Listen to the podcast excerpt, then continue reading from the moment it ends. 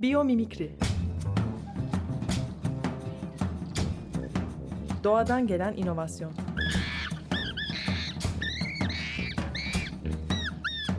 Hazırlayan ve sunan Zeynep Arhon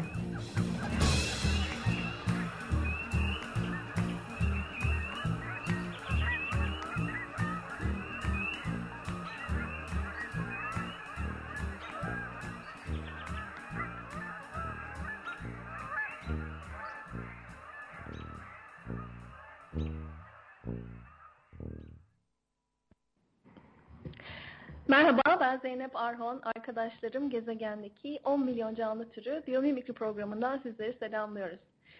Bu haftaki konuğum biyomimikri uzmanı Teresa Millard. Ee, Teresa tasarımcı, aynı zamanda biyomimikri profesyoneli ve sürdürülebilir gelişim alanında çalışıyor. 2008 yılında tanıştık ve birlikte 2 yıllık master seviyesindeki biyomimikri eğitimini tamamladık. Hatta mezuniyet projemizi de aynı ekipte tamamladık. Devamında da birkaç kez birlikte çalışma imkanımız oldu. E, lafı fazla uzatmadan sözü kendisine bırakıyorum. Diyalogumuz programın ilk bölümü boyunca devam edecek. İkinci bölümü Teresa'nın cevaplarının Türkçe çevirisini sizinle paylaşmak için kullanacağım. Teresa, welcome to the Biomimicry Radio Show. Super happy to connect you with my audience at Açık Radio of Istanbul. Hey, thanks, Zeynep. Hi everyone, I'm Teresa Millard speaking to you from Spain. I'm a sustainability professional for a US company and also the co-founder of Biomimicry Iberia in Europe. I'm hoping that we'll bring biomimicry alive in Spain and Portugal regions. How did you discover biomimicry? Really, it was quite random. Um, early 2005, I was a design manager for a large plumbing company in the US at the time and my boss asked if I had time to take an innovation class in Costa Rica. Honestly, I'd never heard of biomimicry before, but I thought a week in Costa Rica sounded pretty nice. Um, what attracted you to biomimicry? I mean, obviously, Costa Rica sounds great, but um, other than the beauty of Costa Rica, what really pulled you into biomimicry? Really, it was the the wonder of the storytelling in uh, in Costa Rica, we were with Janine Benyus and Dan, Dana Baumeister, who are both great storytellers, and they made the natural world come alive for me. I don't have a biology or a naturalist background, and I've always been interested in the world of nature. I've never really understood how it worked. In Costa Rica, I felt a deep connection to the earth, and it changed me in how I looked at my work and mission in life. Yeah, I completely understand what you're saying. I, I have complete empathy with people with uh, non-biology backgrounds because I'm one of them. And and I do know what a unique experience it is to be um, walking around, uh, having a hike with Janine Benyus and Dana Baumeister. Um, so, what is it like to be both uh, biomimicry and sustainability professional? Really, um, in Spain today, where we're trying to bring biomimicry alive, it's quite hard. The economy is challenged and new ideas struggle to come forwards. Within the Biomimicry Iberia team, we have uh, a bunch of very talented people that are trying to bring the, the discipline to reality, and I'm optimistic that all the preparation we're doing will bear fruit for us. Honestly, it's taken a little bit more time than I would have imagined or liked. Mm-hmm. I think it's the same. I think honestly, I think it's the same within the professional environment. I work for a large global corporation, and I think um, bringing new ideas forward can be really a challenge. And biomimicry is a good foundation on which I can build the uh, fundamentals of thinking about the natural world. At the same time, you know, I get frustrated within the corporate structure and it can make you become uninspired and not able to find the creative energy that you need to solve these tricky challenges that we face. And when I feel like that, I can dive into some biomimicry stories and bring back an optimistic view with which we might face and then hopefully solve our challenges. Mm-hmm, mm-hmm. I guess the biggest challenge with um, big corporations is the fact that they hold back from taking risks, whereas it is a risk to, to use an emerging approach and methodology, isn't it? And and it's kind of ironic because nature takes risks to innovate. Um, so um, it's it's always interesting to, to look at nature, how nature innovates, and, and how large corporations innovate. I think. Um, so, did your life change after stepping into biomimicry, and if so, how?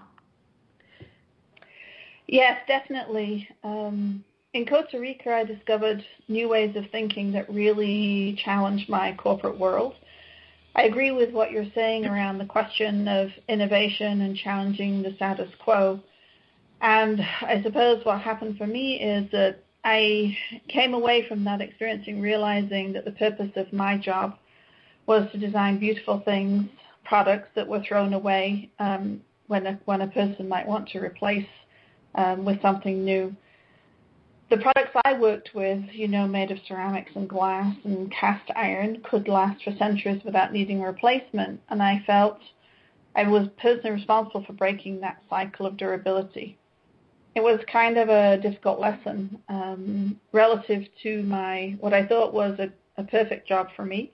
And I began my journey into the world of environmental sustainability within the organization, challenging how they thought about innovation and what it meant to be um, producing durable goods for the for the market. Mm-hmm, mm-hmm. So, um, going back to spending time in nature and the story component, I guess one of the best sides of studying and practicing biomimicry is um, experiencing different biomes of the world, right? And and those biomes can range from tropical rainforests to deserts and savanna. Um, so I'm curious to know which one is your favorite biome and why. I, I would say I'm quite new to thinking about this, and um, I, every time I go out, especially with biologists or naturalists, I find so many aspects that I love about many of them. So, for example, working for a plumbing company, if I'm in a desert, I love to understand this question of water scarcity and how nature mm-hmm. makes do with with so little. There are mm-hmm. so many am- amazing strategies, um, from little tiny things to big system level uh, solutions. At the beach, you know, I want to dig into tide pools and see how on earth can those organisms hang on. The overwhelming challenges of going from crashing waves to the burning sun is just amazing to me how thousands of organisms um, at the system level survive, even though every day thousands of them actually um, do die out.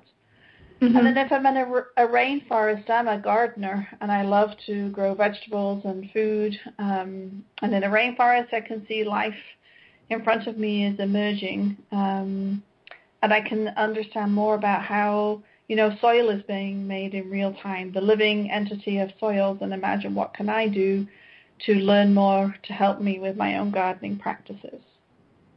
So it's really cool that you are um, approaching nature with specific challenges that um, come from either your professional um, experience, professional career, or, or your personal life. It's really cool because we can look to nature for so many challenges that it's easy to get lost.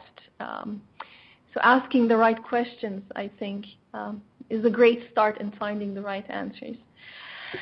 So um, I'm also curious to hear about the challenges, the opportunities and challenges of working in an emerging discipline.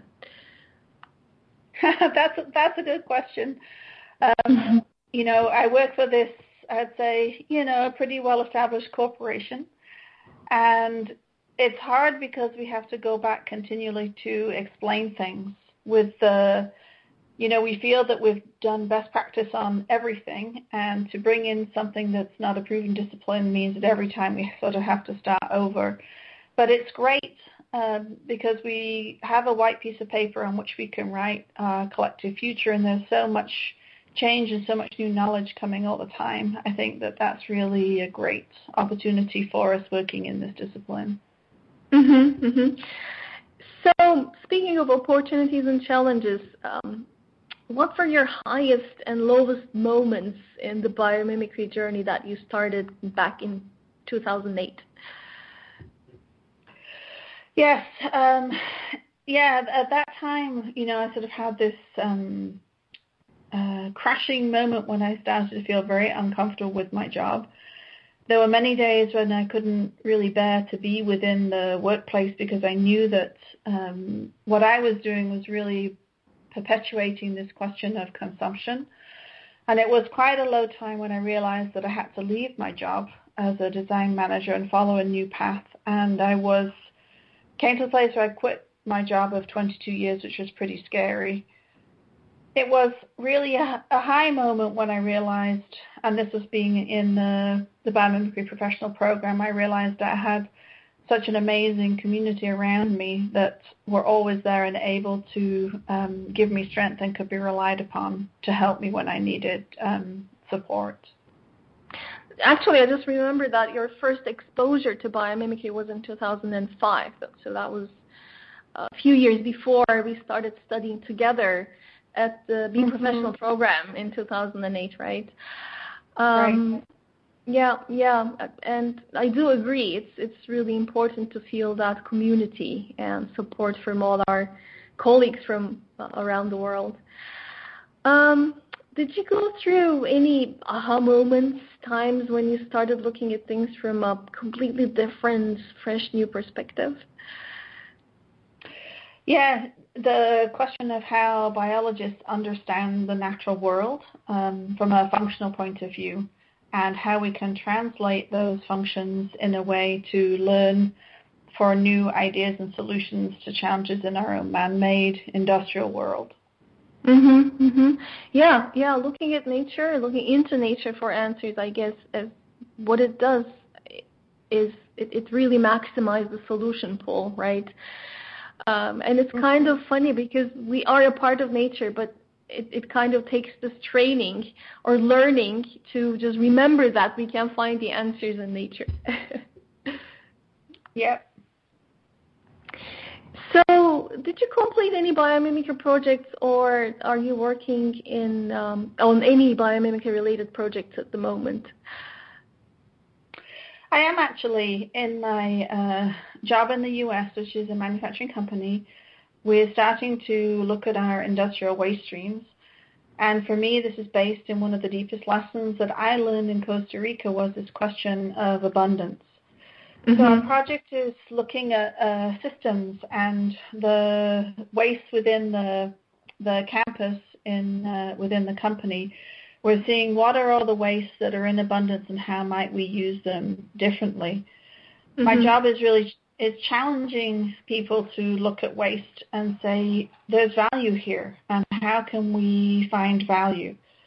We have a pretty good team that are working with technical and artistic development and they are trying to find products and services that they can make from the waste streams.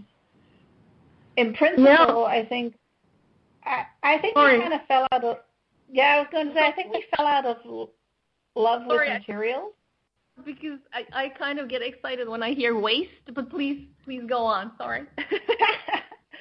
waste. Well, let's let's say that waste are the the outputs of our process that don't go into products, and we have a lot of you know all industrial systems have a lot, and I think that if we can create systems by which we can develop a lot of these wastes, it's one tangible way in which we can shift businesses to think more in a regenerative state and all resources are valued. I think it's important that we progress how we make things, and we need good examples of how to do that. Mhm, mhm. Yeah, yeah. I get excited when I hear the word waste because I feel kind of guilty about the waste component of business, the way business has normalized uh, waste, right? And and if you look at nature, there is no waste. Um, so it's definitely one of the one of the top areas um, where we can learn from nature and just completely change our relationship with waste, how we perceive waste, and, and actually how abnormal or unnatural waste is. Mhm. Yeah, one of my favorite organisms is a dung beetle, and I encourage anyone to, you know, go out there and look, find a video um, of dung beetles taking, you know, essentially excrement and turning it into food and homes. And it's quite amazing to look at uh, to look at something like a, dung, a creature such as a dung beetle and how they create amazing value out of something that we would not consider to have any value whatsoever. Yeah, yeah, and it brings me to the point or to the importance of having humility, like um, um, accepting that we can learn from all organisms around us, uh, not just you know the magnificent lion or the uh, big whale, but but insects um, as small as the dung beetle or even bacteria and fungi. Mhm. Yeah. So, speaking of all of these organisms around us, um, I would also love to hear how your relationship with nature changed along the, the journey. What was your relationship with nature before stepping into biomimicry? For example, would you call yourself a nature person or not? And did that relationship change throughout um, the whole biomimicry experience? Yeah, you know, honestly, I would not call myself a nature person. Um, I, love being outside, and my biggest exposure to nature was as a gardener as a child, and um, I've always had a love for growing food. Today, I do practice as a gardener whenever I can, and it's a a meditation and a passion for me.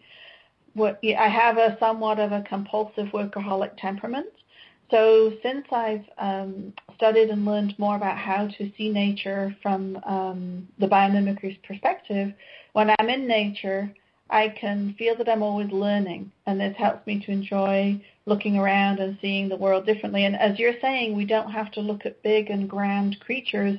We can look at a leaf, we can look at a gecko on a wall, we can look at a moth flying to a light, um, it's just you can go and find even ants. Mm-hmm, mm-hmm. You know, even if you're in your kitchen, you know, you drop a little something sweet on the floor, and um, ants. You see ants coming in and out, and they have this amazing system by which they help each other to find the food and connect with each other. And so I would say, you know, always look around and try and notice um, what's going on around you. And it's really, uh, I would not call myself a nature person, but I am definitely in love with all the little indications of nature that we have around us. Sounds great. Yeah. Teresa, thank you so much for this inspiring interview. It was um, great to connect you with the curious, open-minded, sustainability-oriented audience of the Biomimicry Radio Show. We'll be in touch. Hey, thanks, Zeynep. Good luck. Thanks. Şimdi kısa bir müzik arası verelim. Aradan sonra bu haftaki konuğum Teresa Millard ile konuştuklarımızın Türkçe özetini sizinle paylaşacağım. A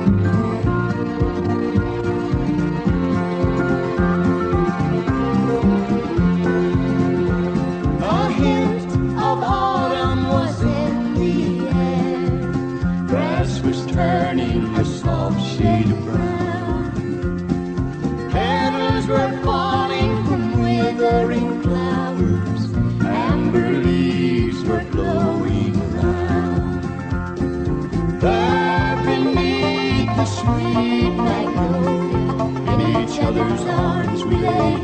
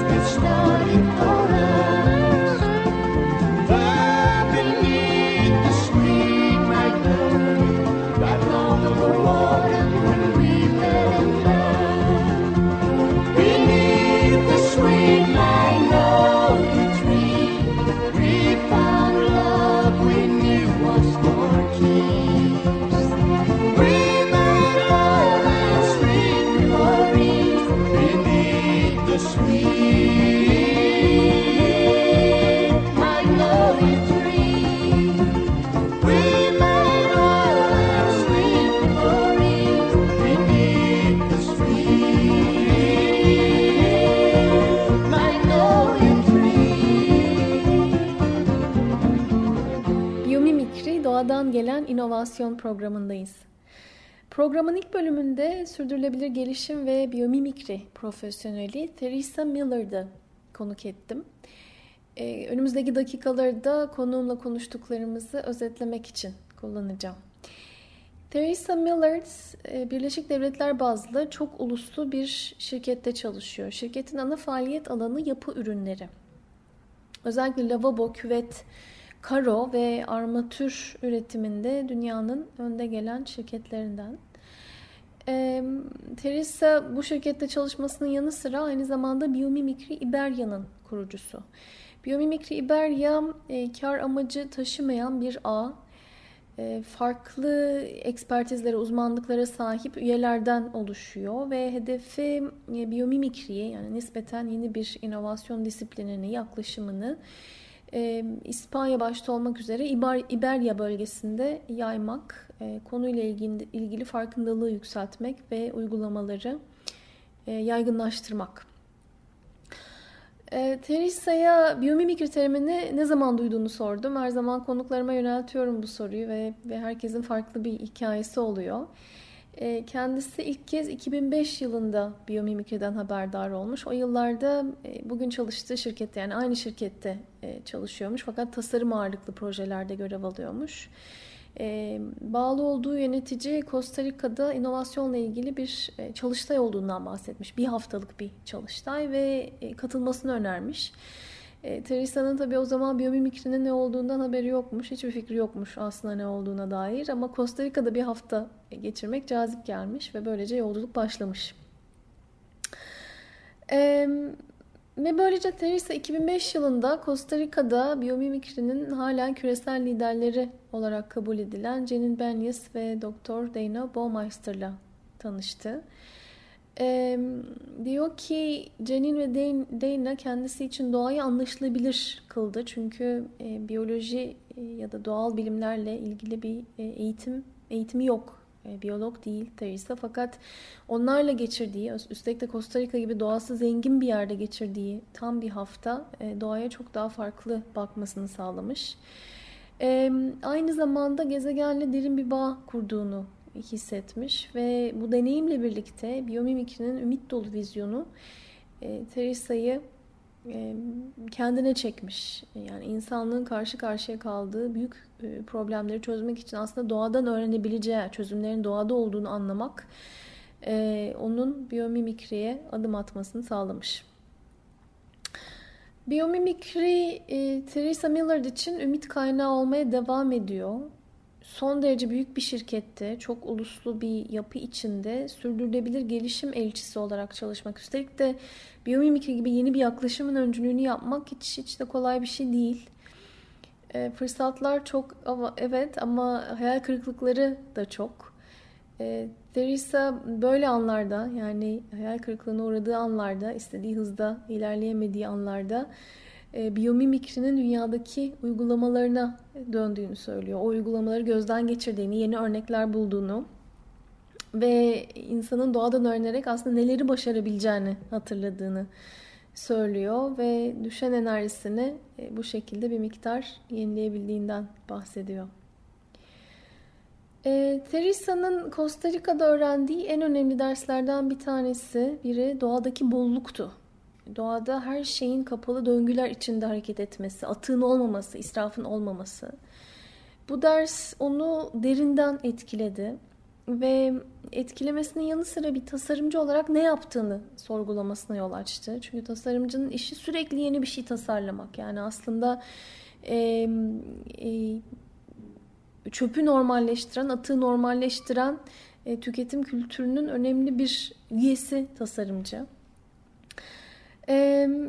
Bugün Theresa Miller de aynı şirkette çalışmaya devam ediyor ama yıllar içinde işi farklılaştı. Artık yeni ürün tasarımı odaklı çalışmıyor. Şirketin üretim atığının yeniden değerlendirilmesi üzerinde çalışıyor. Yani endüstriyel atığın azaltılmasıyla ilgili çalışıyor ve tabii bu çalışmayı da başlatan şey, tetikleyen şey o, o doğadan öğrendiği e, kapalı döngülerle ilgili, ilgili atığın olmaması ile ilgili önemli ders. Ee, ve bu konu tabii yeni ürün geliştirmenin yani o sürecin hem teknik hem estetik tarafını ilgilendiriyor. Dolayısıyla tasarımcı geçmişi de e, bugün yaptığı işi besliyor. E, Teresa'nın şu, söz, şu sözlerini onun ağzından sizinle paylaşayım çünkü çok etkileyici buldum. Endüstriyel atı sevmemizi istiyorum. E, sevmemiz gerektiğini inanıyorum. Çünkü ancak bu algı değişimiyle tüm kaynakların hak ettikleri değeri buldukları bir sisteme geçe, geçebileceğimize e, inanıyorum. Atı atık olarak görmemeliyiz, kaynak olarak görmeliyiz ve değerlendirmeliyiz. Ne ürettiğimizin yanı sıra nasıl ürettiğimiz de önemli. Ve üretime farklı açılardan yaklaşan başarı örnekleri yaratmalıyız ki farklı bir geleceğe doğru ilerleyebilelim. Evet, Biyomimikri doğadan gelen inovasyon programı için ayrılan sürenin bu haftada sonuna geldik. E, programın bu bölümünde İspanya'dan sürdürülebilir gelişim ve biyomimikri profesyoneli Teresa Miller'dı konuk ettim. İlham dolu diyalog için kendisine teşekkür ederim. Tekrar buluşana dek doğayla kalın. Biyomimikri Doğadan gelen inovasyon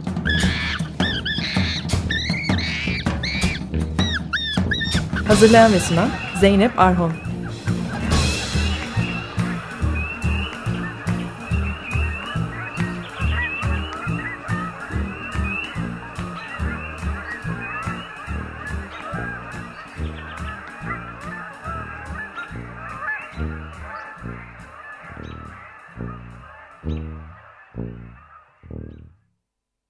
Açık Radyo program destekçisi olun. Bir veya daha fazla programa destek olmak için 212 alan koduyla 343 41 41